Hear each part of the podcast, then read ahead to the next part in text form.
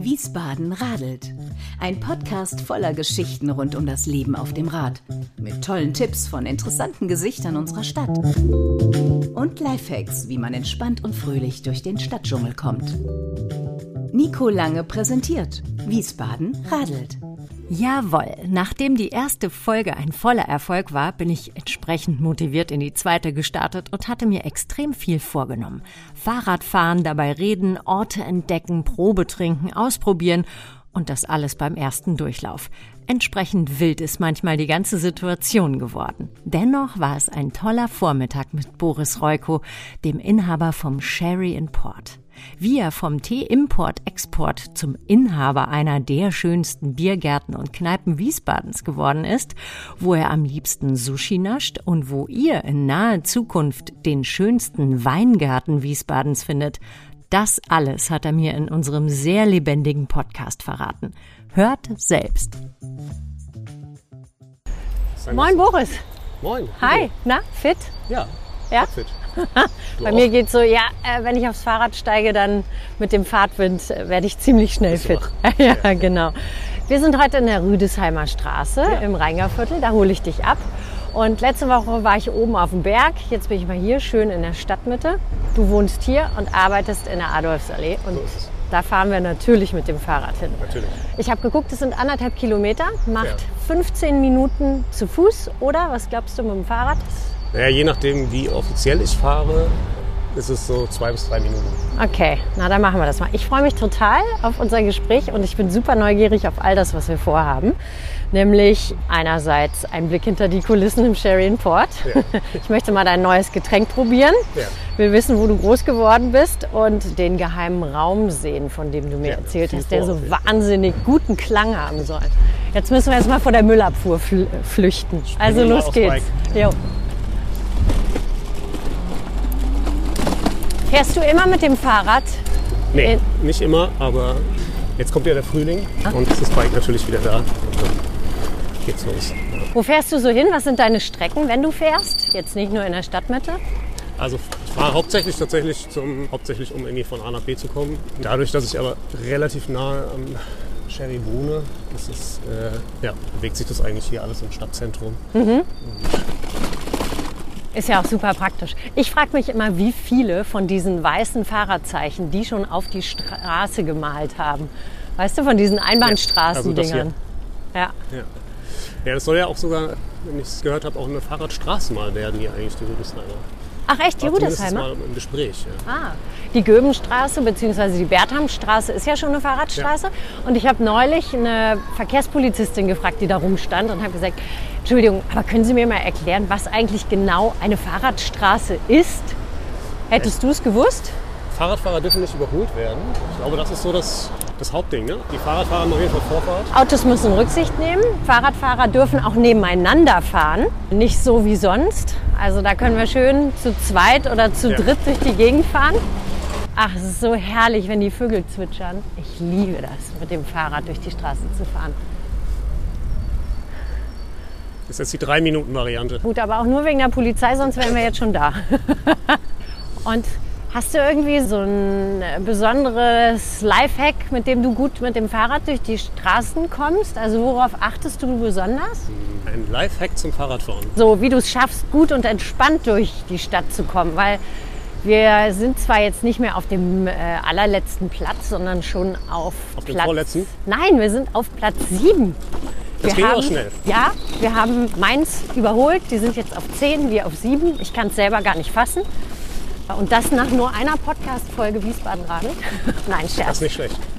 Ähm, ich finde, es hat sich extrem viel getan. Also gerade diese ganzen Fahrradwege, den Ring entlang, zumindest da, wo sie sind. Das hat es schon sehr viel einfacher gemacht, finde ich. Und sicherer und entspannter. ja, Ähm, mit den Bussen ist manchmal noch so ein bisschen tricky. Aber die werden sich auch früher oder später dran gewöhnen.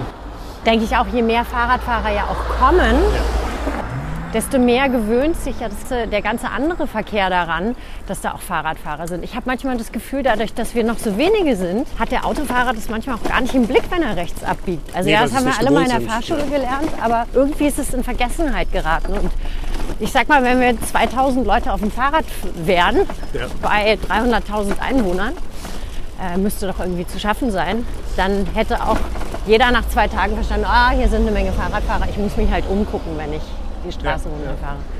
Ja, Da ich ja auch äh, in beiden Welten unterwegs bin, also ich fahre ja auch Auto in der Stadt. Ich war jetzt gerade letzte Woche in Hamburg und man muss sich so umstellen, wenn man nicht in Wiesbaden Auto fährt, wenn viele Fahrradfahrer unterwegs sind. Das, auch als Autofahrer ich merke, dass man ganz anders Auto fährt, wenn es einfach viele Fahrradfahrer gibt. Deswegen wäre das auf jeden Fall sinnvoll, wenn wir ein bisschen mehr wären. Ja, der Blick in alle Welten hilft auf alle Fälle. Also ich fahre immer so. Ich, ich weiß ja, wie ich als Autofahrer fahre und ich weiß auch, wie Ja. ich als Fußgänger bin. Und ich kann mir auch vorstellen, dass wenn ich einem älteren Menschen auf dem Fahrrad entgegenkomme, dass der erstmal Angst hat und dann lächle ich den an und Ja. dann sieht er, aha, okay, die ist nicht auf Kamikaze-Kurs, sondern äh, die will einfach auch nur irgendwo hin, so wie ich. Aber ich kann halt nicht mehr Fahrrad fahren. So, und jetzt sind wir schon da. Sherian Port, Adolfsallee. Ich finde, das ist ja einer der schönsten Biergärten der Stadt überhaupt. Mitten hier zwischen den Häusern und zwischen dieser irren Baumallee. Was sind das eigentlich für Bäume? Äh, Kastanien. Hast du Klassische mal- Kastanienallee. Hast du sie mal gezählt? Nee, nee, tatsächlich nicht. Aber sie sind nummeriert. Ach so, Also wir okay. könnten mal kurz schauen. Hier steht die 7, hier steht die 8. Das ist doch deine Heimat hier. Bist doch groß geworden, oder? Genau, wir sind hier aufgewachsen, äh, damals im zweiten Stock über dem, über dem Lokal. Und äh, Und deine Eltern haben das Sherian Port gegründet, oder? Vor, steht dran, Naja. 40 Jahren, 1980? wir haben es äh, 82 übernommen, Okay. gegründet wurde es 80.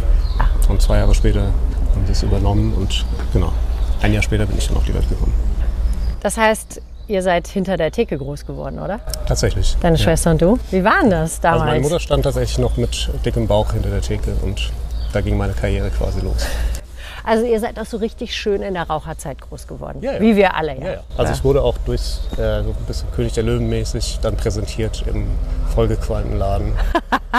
Geil. Das heißt, du bist ein echtes Kneipenkind. ja, würde ich schon sagen. Baujahr 83. Nochmal kurz zurück zur Straße.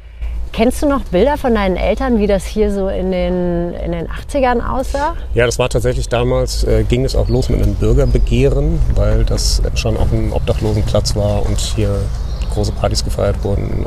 Der Brunnen eigentlich immer verstopft war und vermüllt. Und Mitten zwischen den schicksten Altbaubildern, Ja. muss man ja sagen. so ist es dann entstanden, dass ein bisschen zur sozialen Kontrolle das dann hier entstanden ist. Du und deine Schwester, ihr habt das hier vor fünf Jahren übernommen. Das heißt, eure Eltern sind ganz raus? Genau, meine Mutter ist relativ früh gestorben, 94 schon. Und mein Vater hat sich dann immer weiter zurückgezogen und ja, war ein fließender Übergang quasi zur Und es war auch nie eine. Frage für euch, dass ihr das übernehmt, weil es war so ein Stück Doch, auf jeden Heimat. Fall. Also Doch? am Anfang war es genau das Gegenteil. Also ich wusste zwar nicht, was ich machen will, aber eigentlich, dass ich auf gar keinen Fall den Laden übernehmen möchte und in Wiesbaden bleiben. Und dann war ich auch ein paar Jahre weg, bin dann irgendwann wiedergekommen und dann, meine Schwester war auch weg, war in München, ich war in Hamburg und in Wien.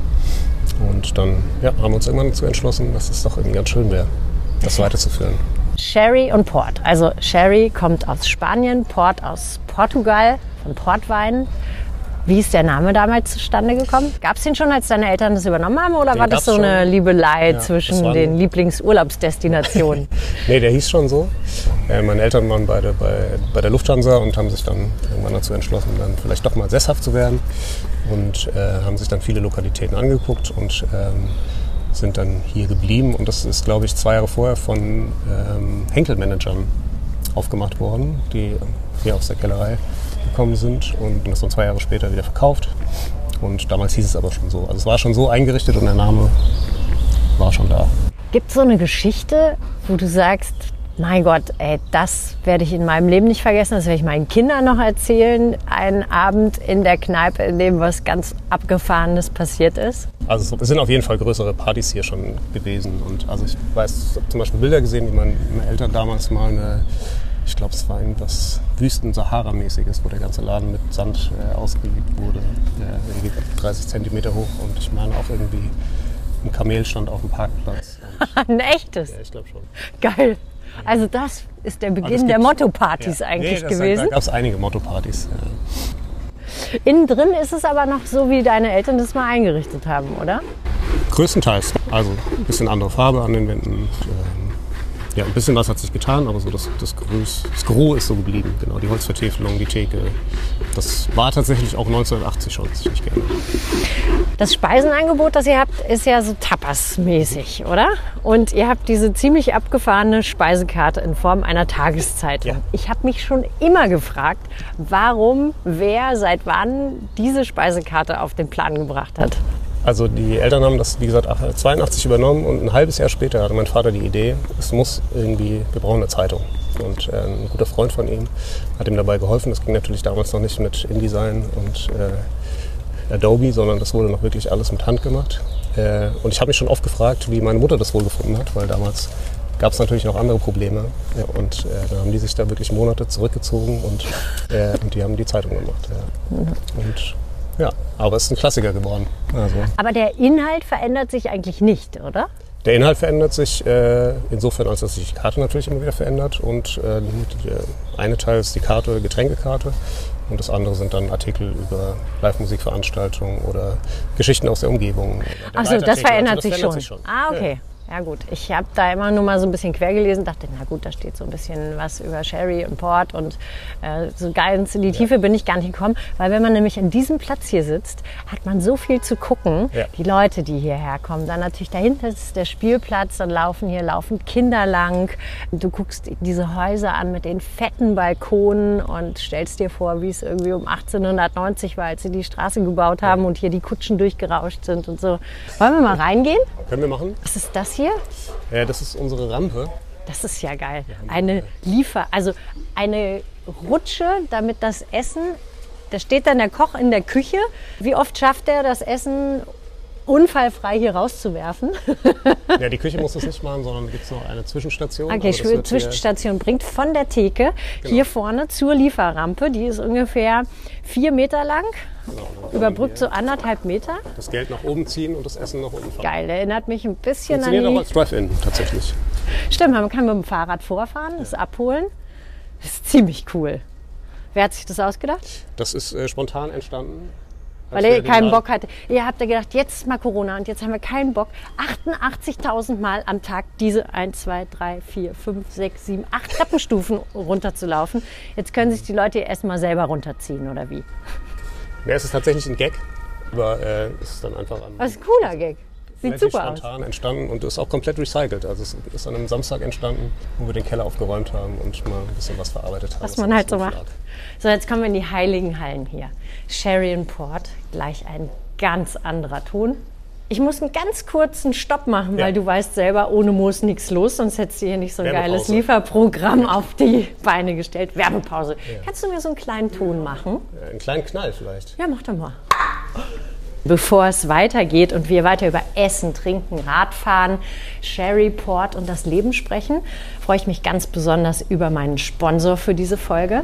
Der ist übrigens auch regional und der kommt aus Wallow, also gleich hier hinter Wiesbaden Richtung Rheingau. Dort findet man die Firma eMotion, E-Bike Welt Wiesbaden. Schon mal gehört? Ja, sogar, ja. Äh, meine Schwester ist sogar letzte Woche äh, Probe gefahren, tatsächlich. Ach. Die Emotion E-Bike Welt Wiesbaden ist ein echtes Paradies für alle, die sich für E-Bikes und Lastenräder interessieren. Ich war letzte Woche auch persönlich da und habe mir das angeschaut und habe unglaublich viele Fahrräder gesehen. Unter anderem auch sehr interessante Modelle für Menschen mit Handicap, also motorisierte oder beziehungsweise Dreiräder mit einem Motor, ganz tolle Sachen. Lastenräder, die so groß wie eine Würstchenbude waren, habe ich gesehen. Und das ist echt irre, was die auf 400 Quadratmetern alles da haben. Das darf man alles angucken, anfassen und natürlich auch Probe fahren. Und das Tolle ist, die Jungs und Mädels von Emotion, die nehmen sich für jeden Einzelnen richtig viel Zeit für die Beratung und das Probefahren. Das geht rund ums Haus. Da kann man auch mal berghoch, bergunter fahren. Ich glaube, sie fahren sogar mit einem in die Weinberge. Und deshalb ist ganz wichtig, wenn man dahin möchte, einen Termin zu vereinbaren. Das geht ganz einfach telefonisch oder über die Website. Und wenn ihr euch für ein Lastenrad interessieren solltet, dann helfen sie euch auch beim Ausfüllen des Förderprämienantrages, denn gerade gibt es von der Stadt noch bis zu 1000 Euro Zuschuss für ein Lastenrad. Tolle Infos und die vielen Fahrräder, Lastenräder und Fördermöglichkeiten, das alles findet ihr auf der Website und die heißt www.lastenrad-zentrum.de slash Wiesbaden. Nochmal www.lastenrad-zentrum.de slash Wiesbaden. Und jetzt der Knall. Vielen Dank. Super. Werbepause beendet. In Zeiten von Corona habt ihr umgestellt Ja. auf To Go. Ihr habt sonst Tapas auf der Karte. Was Genau. macht ihr jetzt? Äh, Es gibt nach wie vor Tapas, aber äh, wir haben die Futterlogistik ins Leben gerufen. Deswegen auch diese Rampe. Das ist jetzt quasi so der, der neue Name für unseren Lieferdienst. Ähm, wir haben ja unter der Woche auch einen Mittagstisch. Das heißt, auf der einen Seite so ein bisschen klassische deutsche Küche, parallel dazu unser Tapas-Angebot. Krieg direkt Hunger, aber ich muss noch ein bisschen warten. Und da draußen, neben der Rampe, Ja. steht ein ziemlich abgefahrenes Gefährt. Also ich sehe eine Kette und Pedale, deswegen muss es ein Fahrrad sein. Es ist ein oder? Fahrrad, aber, Aber ja, was ist es genau? es ist ein E-Bike. Wollen wir rausgehen? Können wir Ja, anschauen? ja, ja, doch. Wir gehen die, was habe ich gesagt? Acht, acht Treppen? Eins, zwei, vier, fünf, sechs, sieben. Okay, sieben. Corona macht nicht schlauer, habe ich festgestellt. sieben Ja, Treppenstufen größer wieder runter. ist immer schwer zu schätzen. Okay. Wurzel schwarz, kleiner Beiwagen mit einer Kiste drauf. Und der Sattel erinnert mich so ein bisschen an, wie hießen diese Fahrräder, die diesen Wimpel drauf hatten, den Fuchsschwanz. Wie hießen die denn noch? Drei sitzen auf der Treppe. Keiner weiß es. Alle qualmen. Bonanza, ich hab's. Fahrrad wie ein Bonanza. Der Sattel ist ein bisschen Ja, Bonanza-mäßig. der Sattel ist Bonanza. Der Lenkrad ist so ein bisschen wie ein Moped. Genau. Und die Reifen sind Mini-Moped ziemlich breit. eigentlich, genau. Hast du das selber gebaut? Nee, also die Basis ist ein, äh, ein kleines E-Bike von Super 73 heißen die, aus Kalifornien. Wir haben vorgehabt, kleine Fahrradkuriere für unsere Mate zu basteln. Dann war so ein bisschen die Idee, wir brauchen irgendwie einen Anhänger oder ein Lastenfahrrad und dann ja, haben wir auch die typische Tour gemacht und haben uns unterschiedliche Lastenräder angeguckt und Anhänger und das hat uns aber irgendwie Das war alles zu gefallen. langweilig, das war oder? zu langweilig und dann dachten wir, ein Beiwagen wäre eigentlich ganz cool. Sieht Und, spitze ähm, aus. Genau, da haben wir eine, Das ist doch hier so eine amerikanische Getränkekühlkiste, das ist oder? eine Kühlbox ja, tatsächlich. genau. Erkenne ich daran, weil hier kann man nämlich, wenn das Eis geschmolzen ist, kann man das Wasser rauslassen. Genau. Du siehst, ich kenne mich aus. Die Füße um Getränke geht. ja. Jetzt hier eine Konstruktion. Wie schnell fährt das Ding? Ist abgeriegelt bei 25 km/h, außer man strampelt noch ein bisschen mehr. Und es ist aber echt ziemlich klein. Das ist Ja. nicht wahnsinnig anstrengend. Da trittst du doch mit den Knien bis zu ein Ohrläppchen hoch, Nee, oder? man muss auf dem Sattel relativ weit zurückgehen. Äh, Achso, und dann hat man so 60 schön diesen Affe auf Schleifstein-Sitzposition. Genau. Aber dadurch, Cool. dass es elektrisch ist, äh, ja, rein ein bisschen strampelt und der Rest passiert Ist ja geil. durch den Motor. Darf ich mal eine Runde Probe fahren? Ja, Logo. Müssen wir hier einmal anmachen.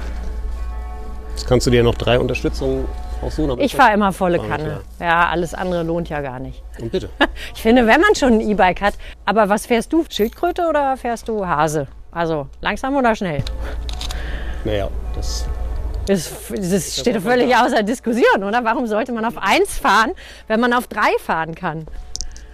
Es gibt ja auch so Leute, die sagen, ja, ein E-Bike, ich will mich doch bewegen. Also ich weiß gar nicht, was, warum man sich beim E-Bike-Fahren nicht bewegen sollte. Und muss ich mich mehr in Richtung KISS, ich bin noch nie äh, Beiwagen gefahren, muss ich mich in Richtung Beiwagen legen oder muss ich, muss ich irgendwas anders machen? Nur äh, mit dem Lenker lenken und nicht mit dem Gewicht. Das wirst du gleich merken. Es ist nicht so wie Fahrradfahren tatsächlich.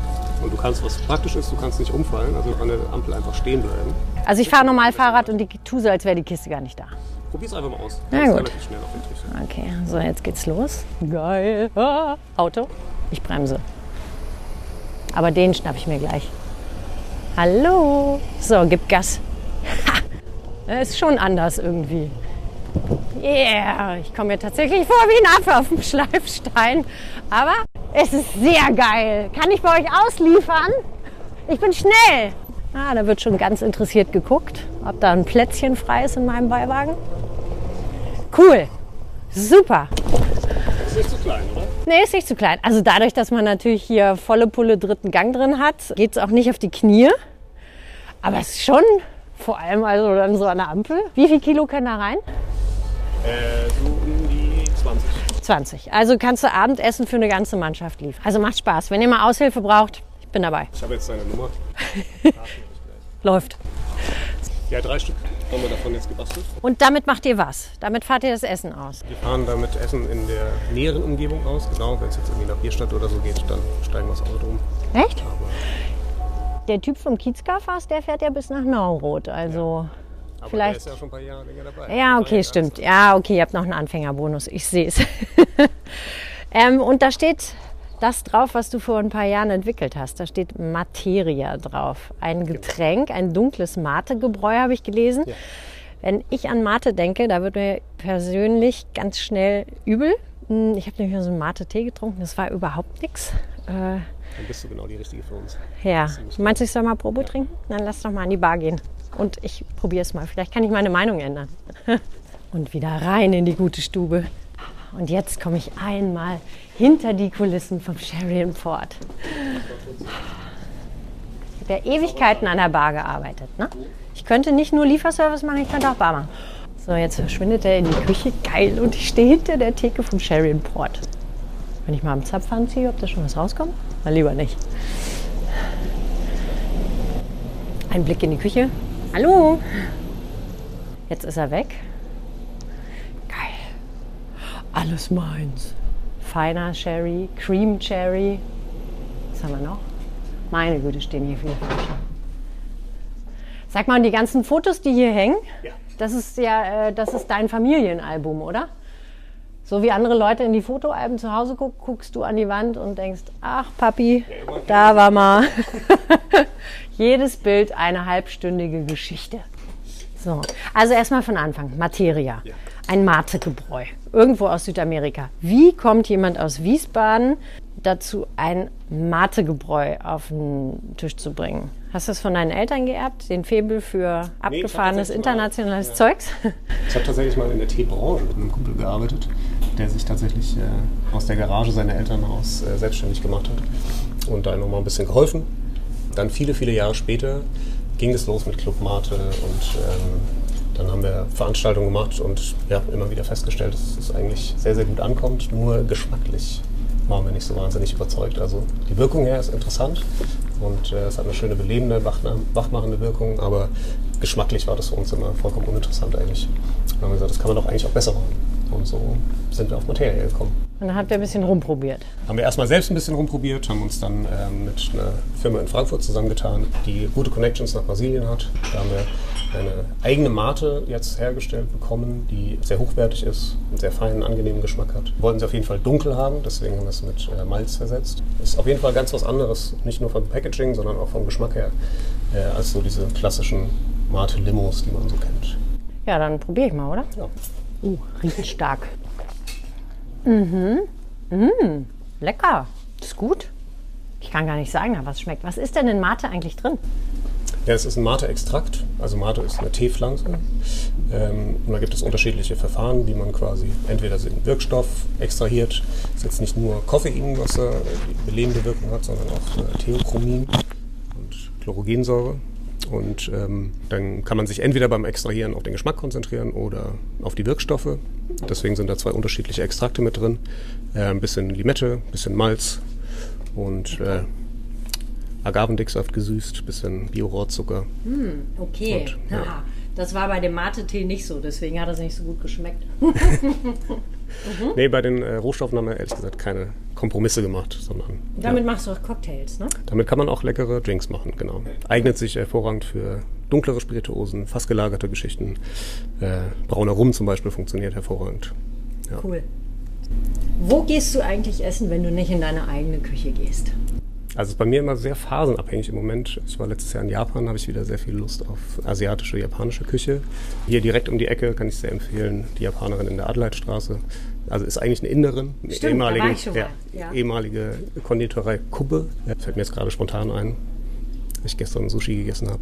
Wo ich total gerne hingehe, ist in den Laden. Das ist ein Peruaner, auch in der Stiftstraße. Ja. Kennst du den? Der ist auch toll. Ich habe gerade seinen Namen nicht parat. Ja, aber der ist lecker. Der macht äh, so leckeres Ceviche. Ceviche, Oh, großartig. Und wo fährst du gerne hin? Was ist so deine Lieblingsausflugsdestination in Wiesbaden? Oder Umgebung? Meinst du mit dem Fahrrad? Also ich fahre zum Beispiel sehr gerne hinten hinter der Fasanerie vorbei auf den Schläferskopf. Und da kann man, wenn man runterfährt, äh, schön am Golfplatz vorbei. Und da ist ein äh, Kneippbecken. Und da kann man sehr schön Pause machen, mitten im Wald. Das ist natürlich ein Geheimtipp, darf man nicht weiterfahren. Es ist besonders schön, wenn man da alleine ist. Aber äh, da kann man sehr gut Pause machen und ein bisschen durch das Becken strampeln. Das kann ich auf jeden Fall sehr empfehlen. Das ist total lustig, dass du das sagst, weil da war ich nämlich und da sind wir tatsächlich an diesem Kneippbecken vorbei und das ist ja total cool, weil das ja von einem Bach gefüllt wird. Ne? Ja. Deswegen ist es oft auch nicht voll. Also muss immer genug Wasser da sein, damit der Bach weiterlaufen lassen, äh, laufen kann. Das kann ich auf jeden Fall empfehlen. Das macht Spaß. Dann vielleicht lieber im Frühling mal die Füße kühlen. Da ist noch genug Wasser drin. ja, ich glaube, im Moment ist es tatsächlich ganz gut. Auch im Winter ist, wenn man sich mal überwunden hat, äh, ist es erstmal natürlich unerträglich, aber dann macht es echt warme Füße. Das ist ganz schön.